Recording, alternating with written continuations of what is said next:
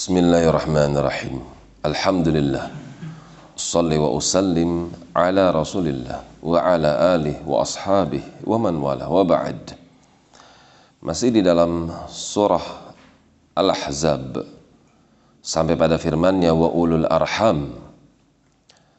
Orang-orang yang memiliki ikatan tali rahim, kerabat, keluarga, famili, ba'dhum sebagian mereka aula bi ba'din lebih utama dibandingkan dengan selainnya fi kitabillah berdasarkan kitab Allah dari apa yang Allah tetapkan minal mu'minin daripada orang-orang yang beriman wal muhajirin dan juga orang-orang yang hijrah sekalipun maksud ayat ini adalah ayat yang menghapus kebiasaan orang-orang jahiliyah.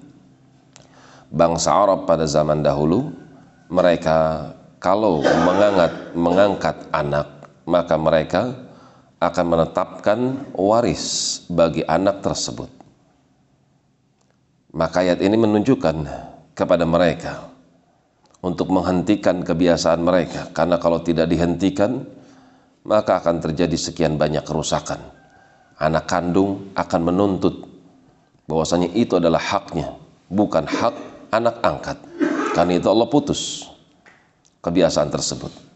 Wa ulul arham maka kerabat-kerabat terdekat, entah itu keponakan, entah itu paman, entah itu sepupu, itu lebih berhak daripada anak angkat berdasarkan ketetapan yang Allah tetapkan.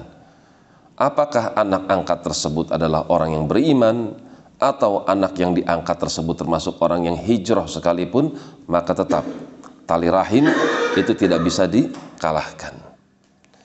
Demikian wallahu taala alam bissawab. Subhanakallahumma rabbana wa bihamdika asyhadu an la ilaha illa anta astaghfiruka wa atubu ilaik. Tafadhalu barakallahu fikum